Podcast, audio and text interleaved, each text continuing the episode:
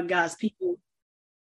Let's see. So, all right. I will not belabor the time. I'm prayerfully, we will get through this quickly. Not that I'm going to be rushing, because I'm not trying to do that, but there are some things we need to put out there and let sit in us and germinate and grow and engage with it, so that we can truly come to not just a knowing in terms of intellect, but a knowing in terms of where we stand and who we are and who God is. So I'm going to jump into this lesson. Let me get my screen up here, and we are going to go ahead and get started. So as always, welcome to the Scrabble Conservatory Arts and Worship Center. We thank you for joining us on this morning. And on behalf of Apostle Teresa, Harvard Johnson, and the Scrabble Conservatory Leadership Team, and us as a community, we just want to say we love you, we thank you, we appreciate you, and we see you. Okay, so remember that. And we always do a copyright notification. I like to add the disclaimer. So those who are listening live and those who listen to the recording understand the way in which we are bringing forth the truth that God has downloaded into us. Not claiming to be a doctor, lawyer, counselor, and all of these other things. What you hear today is a result of my personal study of the Holy Bible, life experience, education, and all of these other things. And this is something we see every Sunday, so I like to flash it there, so you know, just as a reminder. But at this point, we are all familiar with these things. We want to keep them in mind, and we want to make sure that we continue to stand in them, understanding that our roots grow deep in Christ. This is the giving information, as Minister Dominique spoke earlier.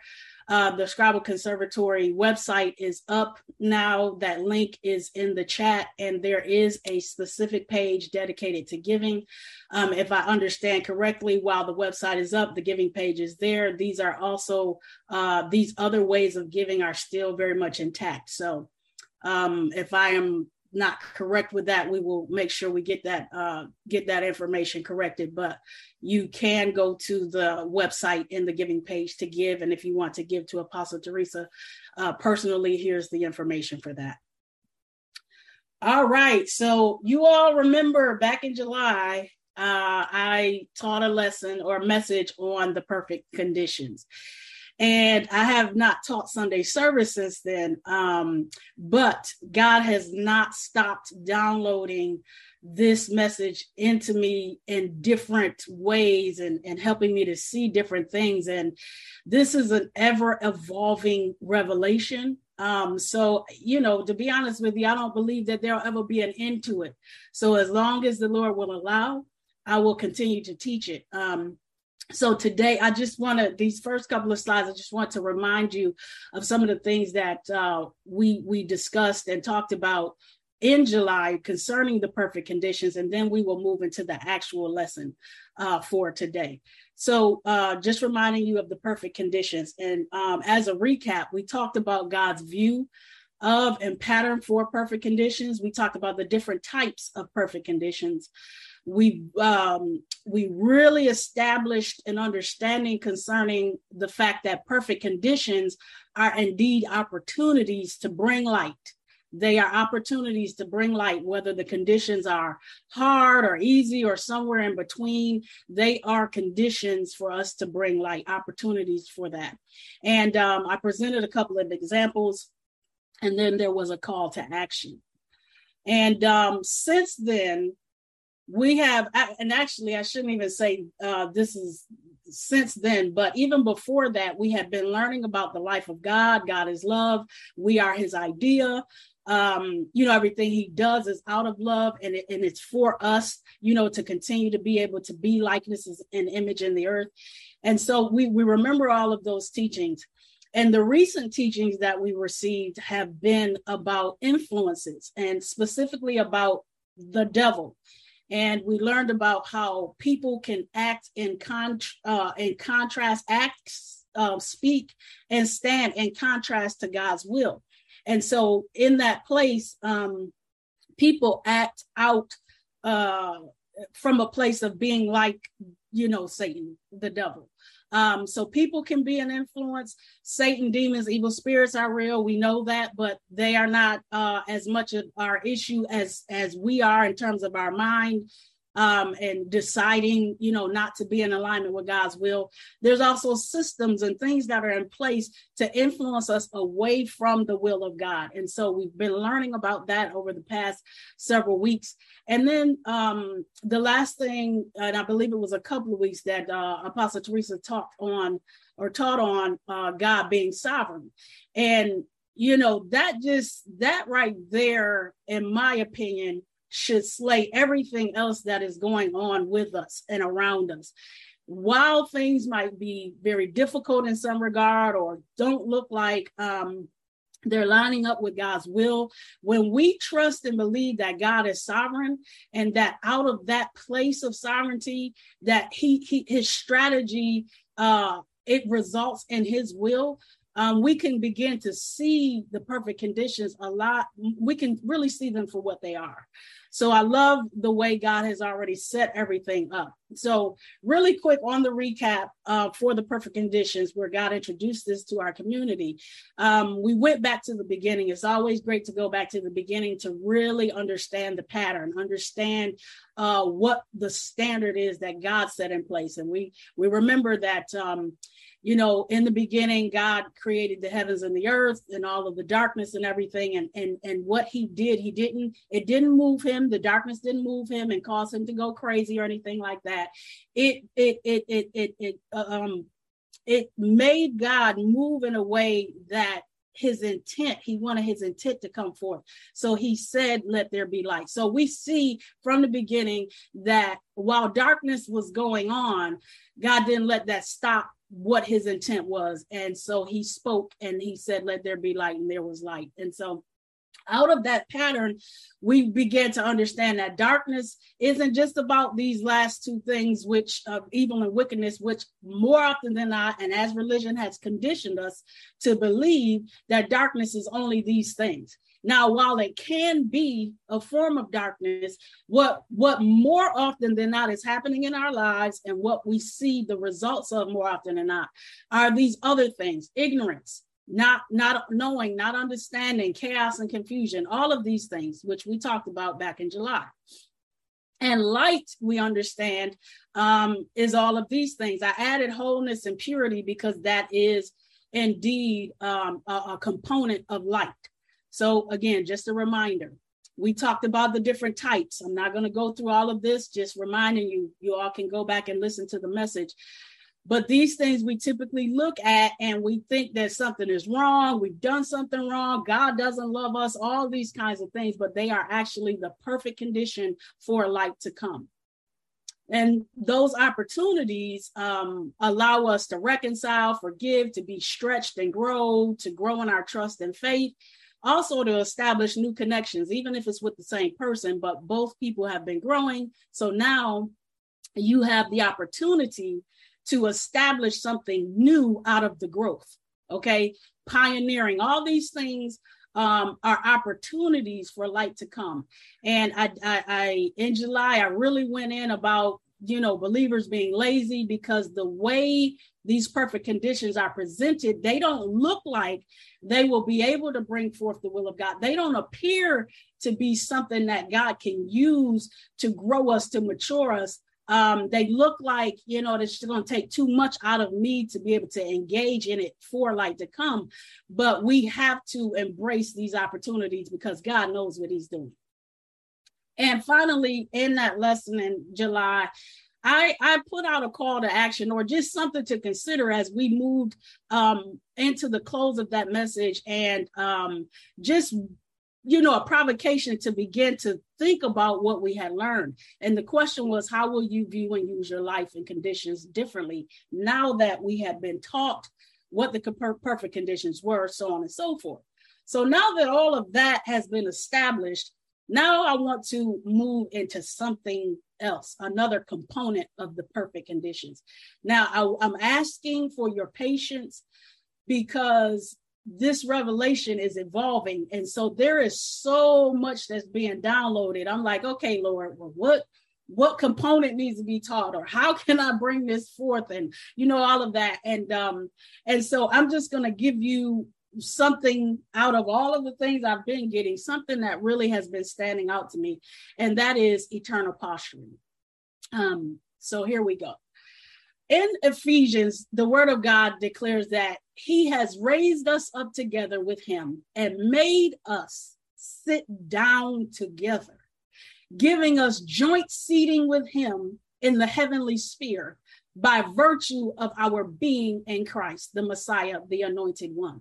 When we talk about the grand scheme of our existence, especially as believers, it really should always point back to eternity, not our temporary trials and tribulations, not the things that, while very real and can be very weighty and can be very frustrating and tragic, and even in some cases, but they are still very much temporary.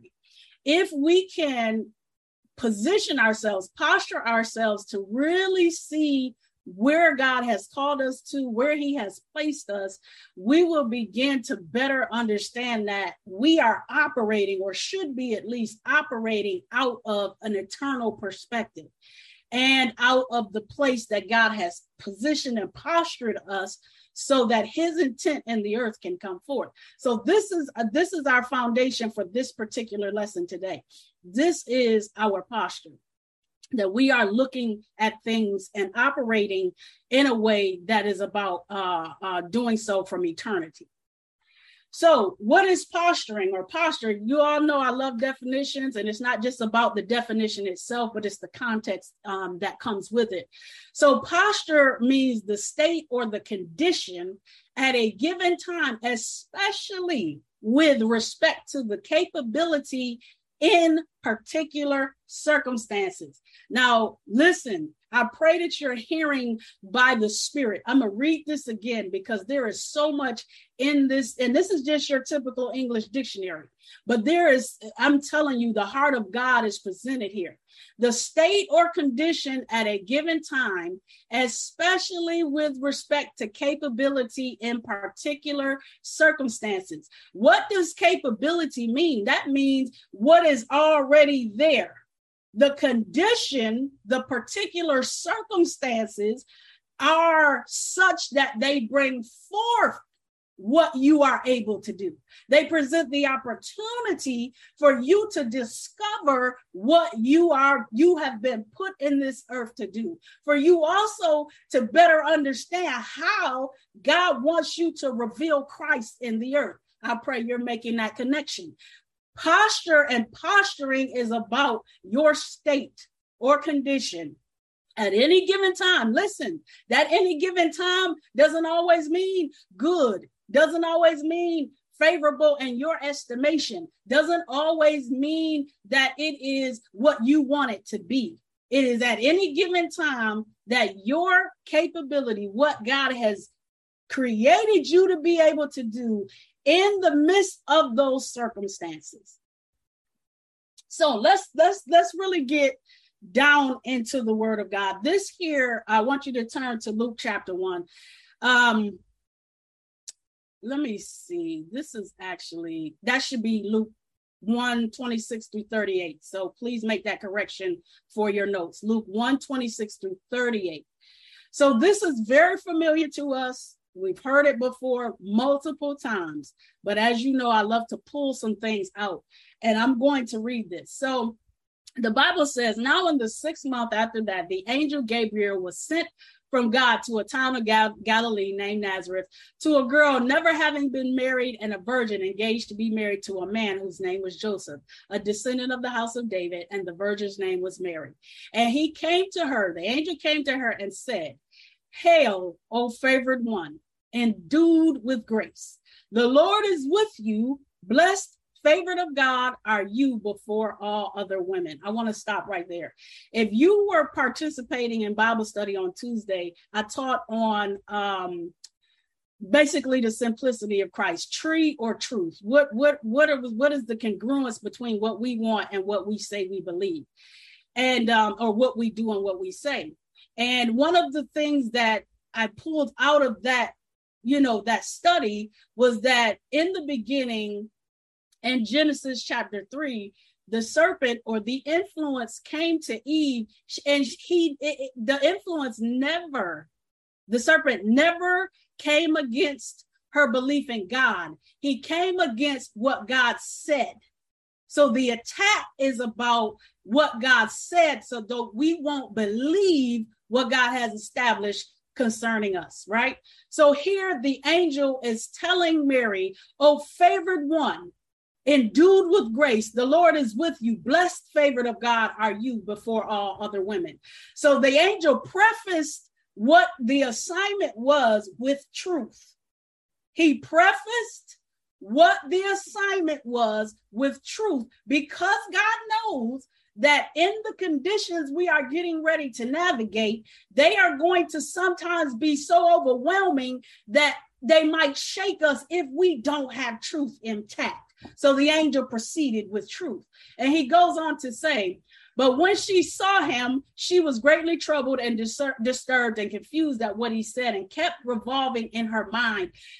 Listen, truth is truth. God's truth is truth. And do we not do this? The truth is presented. Holy Spirit lets us know what it is, and we begin to dissect it. We want to break it down. We want to analyze it to see if it fits our, you know, into our framework for what we want. Do we not do that? Do you see this in the scripture? She began to revolve the truth around in her mind. What such a greeting this might mean. We want to break it down. Lord, I want understanding now. I want you to give me the details. I want all the specifics. Do we not do that? And the angel said to her, "Do not be afraid, Mary." He addressed the fear, because that's really where this was coming from. First of all, I'm not married. I'm a virgin. And you talking about, you know, you get ready to tell me something about all this kind of stuff. So he addressed the fear, and he said, "You have found grace, free, spontaneous, absolute favor, and loving kindness with God." Listen, y'all. He reinforced truth again because fear had presented itself. He reinforced truth again because of the fear. And he went on to say, listen. He didn't say hear. He said, listen. To hear is the faculty of the body, but to listen is a faculty of the soul and the spirit. I hope y'all hearing the word of God.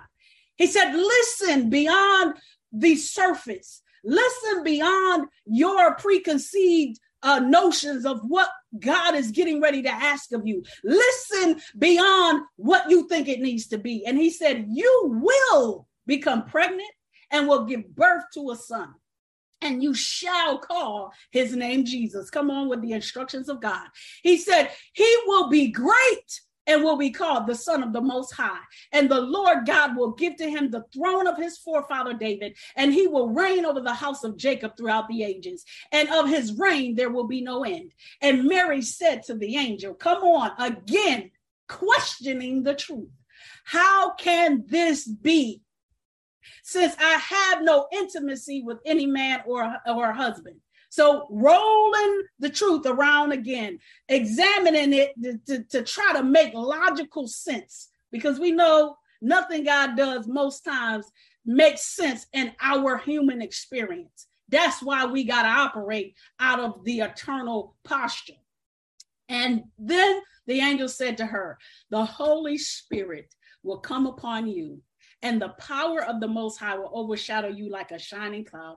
And so the holy, pure, sinless thing, offspring, which shall be born of you will be called the Son of God. And listen, again, listen. Your relative Elizabeth in her old age has also conceived a son, and this is now the 6th month with her who was called barren. A miracle. He put a miracle in there to go alongside of truth to help her better understand. Wow, your mind can't conceive this. This is the will of the Lord. And he goes on to say, for with God, nothing is ever impossible. And no word from God shall be without power or impossible of fulfillment. My God, the truth of God presented here again. Now, after this presentation of truth, then Mary said, behold, I am the handmaiden of the Lord. Come on, truth has a way, if we allow it, to come in and eradicate everything that will cause us to question it. And she goes on to say, let it be done to me according to what you have said. In other words, she said, allow it. She said, I'm posturing myself from eternity to allow the truth to come forth, to allow light to come out of darkness. Let it be done to me according to what you have said. And the angel left her. My goodness, the word of God is so good to me. So then all of that, we went through all of that. You see how truth precedes the assignment. Then the assignment comes. We're wrestling around with it with our mind. Holy Spirit begins to keep, he continues to reiterate, reinforce, and rehearse truth in our ear. And even sometimes, you know, as things are going on and we're continuing to question, truth is still coming, but there should come a point where truth catches. It becomes part of us and we allow the truth to begin to unfold, even in conditions that don't seem like they are even part of the will of God. So in Hebrews 5:8, because we always got to go back to Jesus as our pattern, as our perfect example, where we see in Hebrews 5:8, the Bible declares that although he, Jesus, was a son who had never been disobedient to the Father, he learned active special obedience through what he suffered. The word suffer, we look at that word and we think, oh, hell gotta be breaking loose. We make it synonymous with things that we don't want to happen. That's all we see when we think about the word suffer. But when you study the word suffer, suffer it to be so. In other words, allow it to happen.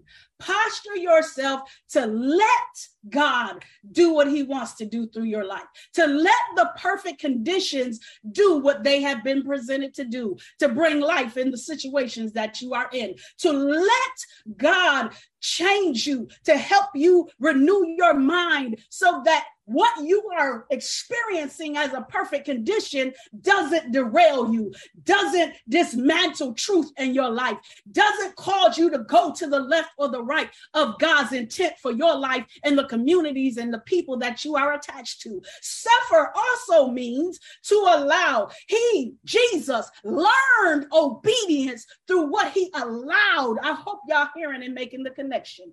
Jesus learned. He learned. You don't learn from just a one-time situation all the time. Most times it has to be repetitive, which is why some of our perfect conditions ain't removed like that.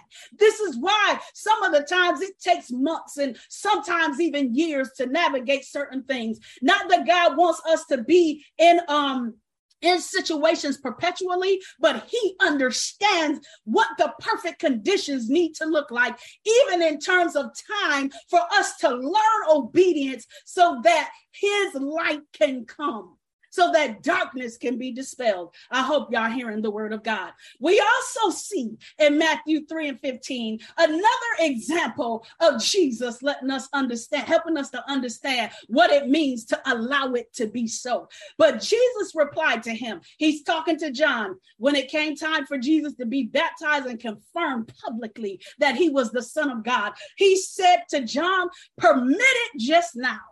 Because before, if you read the scripture, John was going on and on about, listen, I can't baptize you, Jesus. I'm beneath you. I can't latch up your sandal straps and all this kind of stuff. But Jesus said, see, you're observing this situation, this perfect condition of me being more knowledgeable than you, more me being, you know, in a different place than you. You're thinking on that. And you are almost posturing yourself to stop the will of God. But Jesus said, no, don't look at it like that. Understand that this needs to be allowed. This needs to be permitted right now For this is, listen, for this is the fitting way for us to fulfill our righteousness. See, our permitting gives way for God's will to come forth. It doesn't matter if it does not make logical sense. It does not matter if it does not line up with what we believe it should be. We have to permit it. Yes, the situation you're in might seem like it's a bugbear or Goliath or too big and we're too inferior. We're grasshoppers, all this stuff in our commentary, our inner commentary that we are rehearsing. But God says, even if you can't necessarily see beyond what is going on, if you would just permit it to unfold, hallelujah, if you would permit it to unfold, this will be the way in which all righteousness will be fulfilled. This is the way in which the light of God can come. This is the way in which the truth, the solution, the answers can come to the situation. But see, Jesus led with truth when he talked to John. And because truth was the lead, then John, come on, somebody. I hope y'all making the connection. Truth helped John move into the place of allowing God's will to unfold. He permitted it. He allowed it. He suffered it to be so. So as we move on down to Matthew 26 and 51, the Bible goes on to talk about, let me see. I'm just going to read this. And one of those who were with Jesus. Now, this is Jesus leading up to his crucifixion and everything. One of them who was with Jesus reached out and drew his sword. We know that was Peter, and struck Malchus, the slave of the high priest, and cut off his ear. Then Jesus said to Peter, put your sword back in its place. For all of those who habitually draw the sword will die by the sword. Do you think? You know what? I got to stop right there for a minute. My God, Holy Spirit, speak. Put your sword back in its place. In other words, put your framework back in its place. In other words, put your way of thinking this needs to look, feel, be, unfold back in its place. For all who habitually draw out their own conclusions, who draw out their own way of navigating a situation, for all of us who do that, we will die by the sword. Not necessarily physical death, but this death is about not being in complete alignment with the will of God, thus making us ineffective in the earth. Put your sword back in its place. Do you think, come on, Jesus, do you think that I cannot appeal to my Father and he will immediately provide me with more than 12 legions of angels? How then will the scripture be fulfilled? My God, how will the scripture be fulfilled if I try to escape these perfect conditions?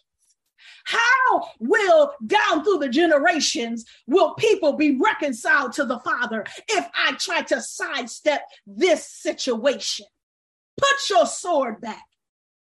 Because if you don't, scripture can't be fulfilled. And he goes on to say, it must happen this way. Jesus said that. It has to happen this way. The perfect conditions have to roll out the way they roll out, because they are the only things that can be in place for the fullness of God's will to come forth. I know I keep repeating myself, but you all understand that learning comes as a result of that. I pray that you are hearing the word of God. And it goes on to say, at that moment, Jesus said to the crowds, have you come out with swords and clubs to arrest me? Something there, y'all, something is there. I ain't got time to go into that. As you would against a robber? Day after day, I used to sit in the porches and the courts of the temple teaching, and you did not arrest me. But because it could have happened then. They could have did what they wanted to do. But see, God's conditions, the perfect conditions, weren't that it be so at that time. But now is the fullness of time for all of this to take place. He said, but all of this has taken place so that the scriptures of the prophets would be fulfilled. Then all the disciples deserted him and fled. Listen, it wasn't just that they came to arrest Jesus because they was going to kill him, but also his disciples deserting him and fleeing, perfect conditions for Jesus to press into his assignment, to press into God's intent, so that the end result would be that mankind could have a way to be reconciled back to the Father. And I believe I got two more slides and we will be done.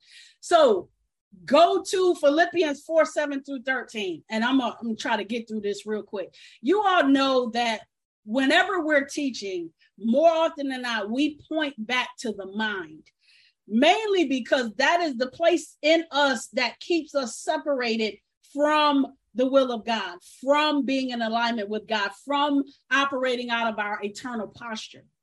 And so I have some things here that are highlighted in different colors to help us see and understand how all of this connects. And the word of God reads, in God's peace. This is Paul talking to the church at Philippi. And God's peace shall be yours, that tranquil state of soul of a soul assured of its salvation through Christ. And so fearing nothing from God and being content. Listen to the word of God, and being content with its earthly lot of a whatever sort that is. Here, Paul is saying, listen, I know that I'm in this earth, and it doesn't matter what my situations are, what the conditions are that I might face. I am going to choose contentment because contentment brings me to peace. So whatever the lot is, whatever the situation is, that is where I'm going to find content. And that happens, y'all, in your mind. You make a decision to be content. You make a decision to agree. Contentment means agreement. So God, let me read it this way. And so fearing nothing from God and being in agreement, not necessarily what was happening, but God's intent in what's happening. So that to sort all that out, in your mind, that peace would transcend all understanding, shall garrison and mount and guard over your hearts and minds in Jesus Christ. In other words, when you make up your mind that you're going to be content in these perfect conditions, peace will be your portion. And the more you agree, the more peace comes, and the more strength comes, and the more you're able to navigate the situations. For the rest, brethren, now, he sets the stage with make up your mind that you're going to be content. Then he says, after that, now I want you to start thinking on these things, whatever is true, truth, whatever is worthy of reverence and is honorable and seemly, whatever is just, whatever is pure, whatever is lovely and lovable, whatever is kind and winsome and gracious. If there is any virtue and excellence, if there is anything worthy of praise, listen to the word of God. Think on, this is the mind, correct? Think on and weigh in your mind, you're deliberating internally, and take account of these things, fix your mind on them. Again, in the area of the mind, not only do you fix them in your mind, this is how you come to the place of contentment and taking on peace as your portion to begin to be able to navigate these perfect conditions. You also have to practice these things. How many times have we had discussions? And the question is, how are you implementing? How is this landing? How are you engaging with the word of God? Practice, which is through your obedience, what you have learned and received and heard and seen in me, and model your ways of living on it. Obey. We're continuing to obey. And the God of peace, of untroubled, come on, untroubled, undisturbed well-being will be with you. This is how we are able to navigate the perfect conditions and remain in our seated places, seated position in heavenly places. The Bible goes on to say, for I have learned. Did we not hear that from Jesus? Here Paul is saying, for I have learned how to be content in agreement, satisfied to the point where I am not disturbed or disquieted. I have learned that in my circumstances, in my situations, that I will not be moved. The only way he was able to come to that was in his mind, to practice truth, to continue to set his mind on it and follow it with action, to be content and in agreement, satisfied to the point of where I'm not disturbed or disquieted in whatever state I'm in. whatever the state is. I know how to be abased. He learned that through obedience and live humbly and straitened circumstances. Come on now. And I also know how to enjoy plenty and live in abundance. He is saying here, it doesn't matter what these conditions are around me. I have learned to be content and in agreement with God in the midst of them, because I know from an eternal posture that it is going to bring light. I have learned, which means he is aware now, light, have come into an understanding in any and all circumstances, the secret of facing every situation, well fed or going hungry, having sufficiency and enough to spare, or going without and being in want. Some of that stuff is very, very trying. He said, in the midst of all of that, I have strength. Paul declares that I have strength, meaning he was aware of truth. He was aware of truth. I have strength for all things in Christ who empowers me. All things does not mean everything. We can't go, God ain't make me to go out into the stratospheres and atmospheres and be an astronaut. God didn't create me to be a doctor. But the things concerning this life and who he created me to be and the specific way in which he wants Christ to be revealed, those are the things that I can do. I have the strength to do because Christ empowers me to do that, which means here Paul is saying again, I am ready. He could only declare that because it was truth that was part of him. He could declare that with conviction because he was truly in a place of awareness at this point, because I am ready for anything and equal to anything through him. He infuses inner strength into me. Y'all know me, and I'm always ready to fight. That's not a bad thing. And fighting for me as it pertains to the spirit realm, it's not about devils and demons. I am ready to fight for truth so that it can reside in me and come forth. I am always ready to help somebody come into the place of transformation so they will no longer let perfect conditions forego them so that they can't come into the fullness of who God created them to be. I'm always ready to go after it. You understand what I'm saying? And so here, Paul, this resonates with me so much because of the way I see what God is trying to do. Paul says, I am ready for anything and equal to anything through him who infuses me with inner strength. I am not scared of anything, come what may. Whatever you want to do, it doesn't matter, because I know that regardless what happens to the left, what happens to the right, what is going on around about me, that I have truth and I will not be moved. Come on, somebody. Wish you would try to run up on me. Wish you would try to run up on me. Do y'all understand what I'm saying? When you have truth and truth has become a part of who you are, you operate from your eternal posture with great confidence in Christ Jesus. And I can have this same declaration. I am ready. I am ready for any and everything that comes and is equal to, let me read it again. I am ready for anything and equal to anything through him who infuses inner strength into me. We understand. I have those scriptures there for your study for later on. But Holy Spirit, when God released Holy Spirit and he was poured out, this is where we were infused with the power to do God's will. And Paul finishes by saying, I am self-sufficient in Christ's sufficiency. My God, what a declaration that even in the midst of good, bad, indifferent, and ugly, that we are sufficient in Christ's sufficiency if we continue to stay in this place of awareness, stay in this place of eternal posturing, to remember that the conditions are such to help us be there, operate there, stay there, move out of that place. Last but not least, the Bible declares in Romans 8:28, my favorite scripture, it says, we are assured, we know, We don't just, and not know just intellectually. We know the truth and it is part of us. We are assured and know that God being a partner in their labor, all things work together and are fitting into a plan for good to and for those who love God and are called according to his design and purpose. If you look closely at this scripture, it has perfect conditions all over it. All things work together.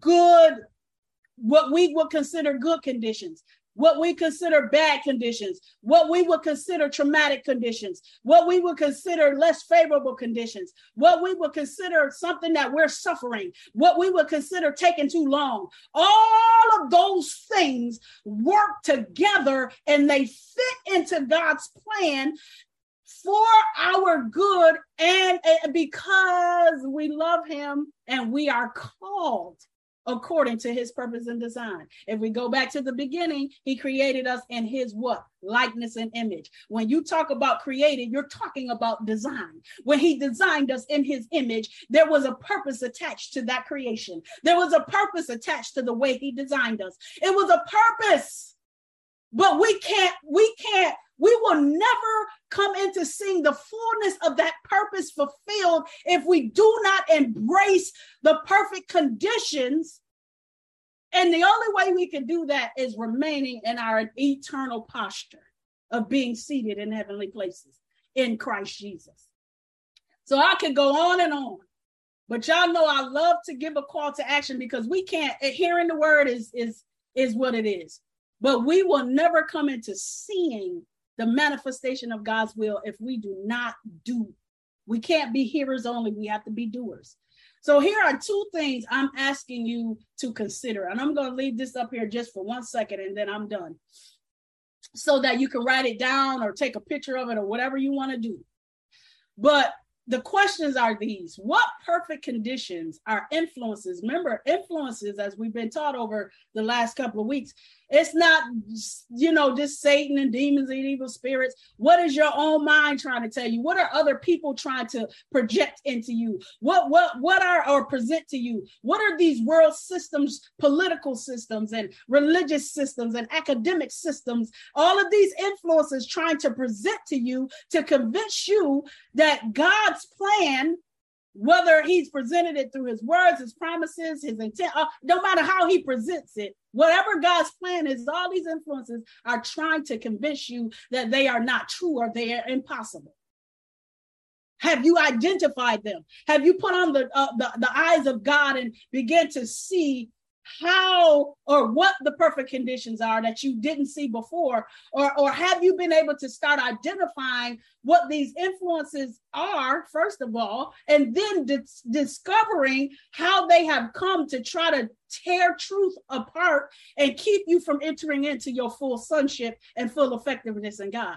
And then the last question is, what perfect conditions are you not content with or not allowing that will ultimately cause you to forego eternal posturing?